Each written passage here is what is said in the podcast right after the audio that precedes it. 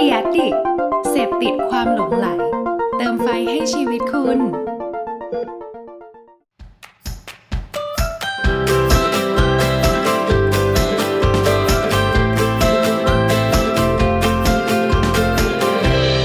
Hanky Biz Podcast สวัสดีค่ะ ยินดีต้อนรับเข้าสู่รายการ Hanky Biz Podcast นะคะ วันนี้ทุกคนก็อยู่กับมุกกุลธิดาการพิทยาค่ะ ช่วงไม่กี่วันที่ผ่านมา เราคงได้เห็นข่าวใหญ่จากการเปิดตัวนางสาวอุบลพันธ์ หรือว่ารู้จักกันในนามน้องเชอแปงของแบรนด์โอปองแปงประเทศไทยกันมาบ้าง เรียกได้ว่าการปรับตัวของแบรนด์ในครั้งนี้นะคะ เป็นที่ฮือฮากันในโลกโซเชียลมาก ๆ เลย ตั้งแต่ออกตัวที่มันเป็นรูป RIP มา แล้ววันถัดมาก็ออกตัวเป็นนางสาวอุบลพันธ์บายโอปองแปงเกิดขึ้นนะคะ เรียกได้ว่าการเปลี่ยนแปลงครั้งนี้เนี่ยบางคนอาจจะมองว่ามันเป็นเรื่องตลก หรือว่านักการตลาดบางคนก็มองว่ามันจะขัดกับภาพลักษณ์เดิมของแบรนด์ทั่วโลกไหม และการปรับภาพลักษณ์ในครั้งนี้ มันจะส่งผลกับลูกค้าเดิมของร้านหรือเปล่า หรือว่าทางแบรนด์เขาตั้งใจจะดึงกลุ่มลูกค้าใหม่ๆ ให้มีสัดส่วนที่เพิ่มมากขึ้น เรื่องนี้นะคะเราก็ยังคงสรุปไม่ได้ค่ะว่า 100%เนี่ยความตั้งใจของเขาเป็นยังไงบ้าง แต่ว่าถ้าให้เราลองวิเคราะห์กันสักหน่อยนะคะ เราคิดว่าการปรับตัวครั้งนี้มีความน่าสนใจมากค่ะ เพราะว่าแบรนด์เนี่ยกำลังเปลี่ยนตัวเองให้มีความเป็นกันเองกับลูกค้ามากขึ้น โดยการที่เปลี่ยนเป็นนางสาวอุบลพันธ์มันก็มาจากการที่ลูกค้าคนไทยหลาย ๆ คนนะคะ เขามักจะอ่านชื่อร้านเนี่ยผิดจนกลายเป็นการถกเถียงกันในโลกออนไลน์นะคะว่า ชื่อแบรนด์ Au Bon Pain เนี่ยมันอ่านว่ายังไงบ้าง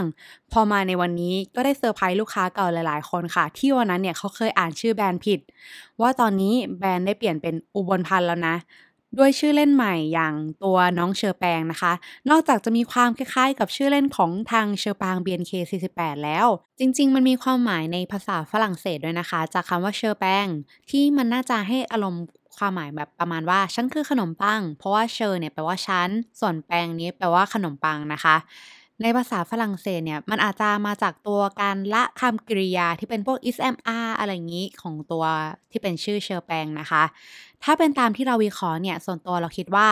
นี่เป็นการปรับตัวที่ยังคงความเป็นกลิ่นอายของฝรั่งเศส แต่ว่าเป็นเวอร์ชั่นที่คุยกับคนไทยได้ดีมาก ก็น่าติดตามกันต่อนะคะ ว่าก้าวต่อไปของแบรนด์เนี่ยจะเป็นยังไง เพราะจริง ๆ แล้วหลาย ๆ แบรนด์อาหารนะคะเขาก็ได้มีการปรับตัวให้เป็นกันเองกับลูกค้าขึ้นมาแบบสักพักใหญ่แล้ว ดูได้จากการนำของทางแอดมิน KFC นะคะ ที่ช่วงหนึ่งนี้ก็กลายเป็นกระแสในพันทิปนะคะ ว่าแบบถ้าเราไปเม้นในเหมือนแบบเออแอดมินของเพจ KFC เนี่ยเขาจะตอบกลับมาเป็นยังไงบ้าง หรือว่าอย่างน้องก้อนบาร์บีคิวพลาซ่านะคะ ที่ก็จะเห็นแคมเปญใหม่ๆที่มีน้องก้อนออกมาให้แบบรู้สึก friendly กับลูกค้ามากขึ้น หรือว่าอย่างโจนส์สลัดของทางลุงโจนส์แล้วก็มีทางเพนกวินจากทางเพนกวินอีทชาบูนะคะ แล้วก็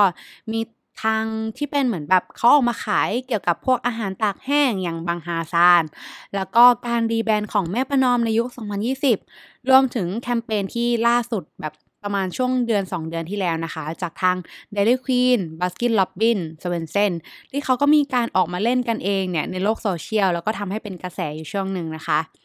วันนี้ค่ะ เราก็เลยอยากจะมาแชร์ 5 ขั้นตอนคร่าวๆ ซึ่งจะทำให้แบรนด์ของเราเนี่ยสามารถปรับตัวมาเป็นแบรนด์ที่ให้ลูกค้าเข้าถึงได้ง่ายมากขึ้น โดยที่ยังคงความเป็นเอกลักษณ์ของแบรนด์อยู่นั่นเองค่ะ ถ้าพร้อมแล้วไปฟังกันเลยค่ะ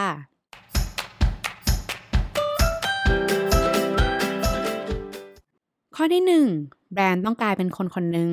เหมือนประเด็นนี้นะคะ เราน่าจะเคยแชร์ไปแล้วแบบหลายรอบในตอนก่อนๆนู่นเลย ว่าแบรนด์เนี่ย ถ้าอยากจะสื่อสารกับลูกค้าที่เขาเป็นคน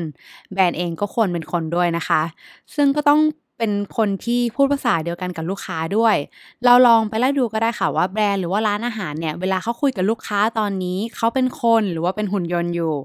ถ้าแบรนด์ยังคงเป็นหุ่นยนต์นะคะ การสื่อสารกับลูกค้าเนี่ยมันก็อาจจะแห้งๆหน่อย แบบไม่ค่อยจะซิงกันเท่าไหร่ แต่ว่าถ้าแบรนด์เขาพูดภาษาเดียวกันกับลูกค้า มันก็จะอารมณ์แบบเวลาเราเจอคนบ้านเดียวกัน แค่มองตากันก็เข้าใจอยู่ประมาณนั้นเลยค่ะ ดังนั้นเวลาที่แบรนด์เนี่ยจะสื่อสารกับลูกค้าหรือว่าปล่อยแคมเปญต่างๆนะคะ เราก็ต้องกลับมาดูค่ะว่า ถ้าเราเป็นคนที่กำลังพูดกับคนที่เราอยากคุยด้วยเนี่ยเราจะสื่อสารออกไปยังไงบ้างนะคะ ข้อที่ 2 ต้องเข้าถึงพฤติกรรมของลูกค้าจริง ๆ จากการมาของเทรนด์ deglobalization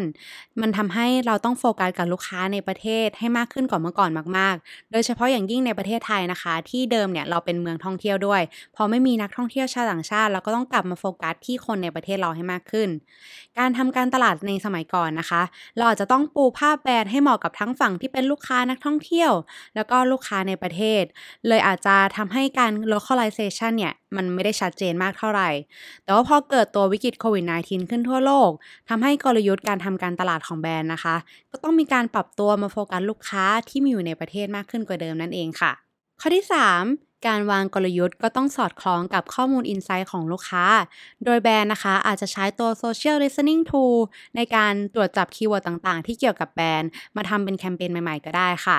อย่างการมาของนางสาวอุบลพันธ์จากแบรนด์ Au Bon Pain นะคะ เราก็มองว่าเขาก็ได้หยิบเอาตัว insight ของลูกค้าในประเทศไทยเนี่ยที่เขามักจะอ่านชื่อร้านผิดตลอดซ้ำๆนะคะ บวกกับคาแรคเตอร์ที่ปรับให้แบรนด์มีความเฮฮาสดใสใช้ศัพท์ที่เป็นวัยรุ่นมากขึ้น เพื่อให้เขาเนี่ยเข้ากับกลุ่มตลาดที่แบรนด์กำลังจะโฟกัสได้ ก็ต้องรอติดตามกันต่อไปค่ะ ว่าแบรนด์เนี่ยจะมีทิศทางเป็นยังไงต่อไป ข้อที่ 4 ตรวจเช็คคอน FLICT ของกลยุทธ์ใหม่กับ DNA ของแบรนด์ก่อนว่ามันยังไปด้วยกันได้ไหมไม่ว่าเราจะออกกลยุทธ์อะไรมานะคะ ก่อนจะเริ่มทำเนี่ยเราก็ต้องย้อนกลับไปดู DNA ของแบรนด์ก่อน ว่ามันเข้ากันไหมหรือว่ามันขัดแย้งกัน เพราะถึงแม้ว่าเราจะปล่อยแคมเปญให้มันดูไวรัลยังไง engagement ดีแค่ไหน แต่ถ้าผลลัพธ์มันออกมาทำให้ภาพลักษณ์ของแบรนด์แย่ลง หรือว่าขัดกับภาพลักษณ์ของแบรนด์เอง ก็อาจจะได้ไม่คุ้มเสียนะคะ กับผลที่จะตามมาในระยะยาวก็ได้ ข้อสุดท้ายข้อที่ 5 กลยุทธ์ของแบรนด์อาหารยุคใหม่ จะต้องผสมผสานระหว่างแคมเปญ real-time กับการทำกลยุทธ์ของแบรนด์ไปคู่กัน โดยคอนเทนต์นะคะ ต้องอยู่ในความสนใจของลูกค้า และการนำเสนอก็ต้องตรงกับแบรนด์ personality ด้วย เราลองสังเกตได้จากคอนเทนต์ของทาง Barbecue Plaza ก็ได้ค่ะ ที่เขาก็จะชอบออกมาตามกระแสอย่างช่วงที่มีหมูกระทะจากแม่การะเกดอเจ้านะคะ เขาก็สามารถดึงความสนใจของลูกค้า จากสิ่งที่กำลังเป็นที่พูดถึงในวงสังคม แล้วก็โยงมาที่อาหารของร้านเขาได้ค่ะ หรืออย่างช่วงที่แบรนด์ไอศครีมเนี่ยเขามีทีมคว่ำไม่คว่ำเกิดขึ้นนะคะ ของทั้งทาง Dairy Queen Baskin Robbins แล้วก็ทาง s w e n s o n เนี่ยตอบโต้กันไปมาบนออนไลน์ มันก็ทำให้ทั้ง 3 แบรนด์นะคะเขามีโมเมนตัมที่ดีบนโลกโซเชียล เพราะคนไทยของเราเนี่ยเขาชอบ เสพคอนเทนต์ที่มีความบันเทิงอยู่ระดับหนึ่งอยู่แล้ว การที่แบรนด์เขาออกมาคุยกัน แล้วมันสนุกมีความจิกกัดกันเล็กน้อย แต่ก็แอบขายออกขายของแบบ tie-in ได้แบบเนียนๆนะคะ มันทำให้คนไทยเนี่ยเขามีคำว่าเหมือนแบบเกิดคำว่าแบบประมาณว่าเอ็นดูแล้วก็อยากจะติดตามต่อค่ะว่ามันจะเป็นยังไงต่อไป โดยที่มันก็ยังไม่ทำให้ภาพลักษณ์ของแบรนด์เสียค่ะ สุดท้ายนี้นะคะ ถ้าแบรนด์หรือว่าร้านอาหารกำลังเริ่มที่จะปรับตัวให้แบรนด์มีชีวิตมากขึ้น ก็ต้องกลับมาทบทวนดูค่ะ ว่าแบรนด์ของเราจะมีภาพลักษณ์ยังไง ถ้าเขาเป็นคนคนหนึ่งโดยที่ภาพลักษณ์นั้นนะคะ ก็ต้องเหมาะกับกลุ่มลูกค้าที่แบรนด์โฟกัสอยู่ด้วย และการทำการตลาดในยุคต่อจากนี้ นอกจากจะมีแผนกลยุทธ์ของแบรนด์ในระยะยาวแล้ว การเตรียมความพร้อมสำหรับแคมเปญสั้น เร็วๆ แบบ real-time content ก็เป็นอีกจุดหนึ่งนะคะ ที่แบรนด์เนี่ยควรจะจดเอาไว้เลยในกลยุทธ์หลักของแบรนด์ด้วยค่ะ เพื่อที่ว่าแบรนด์เนี่ยจะได้เป็นส่วนหนึ่ง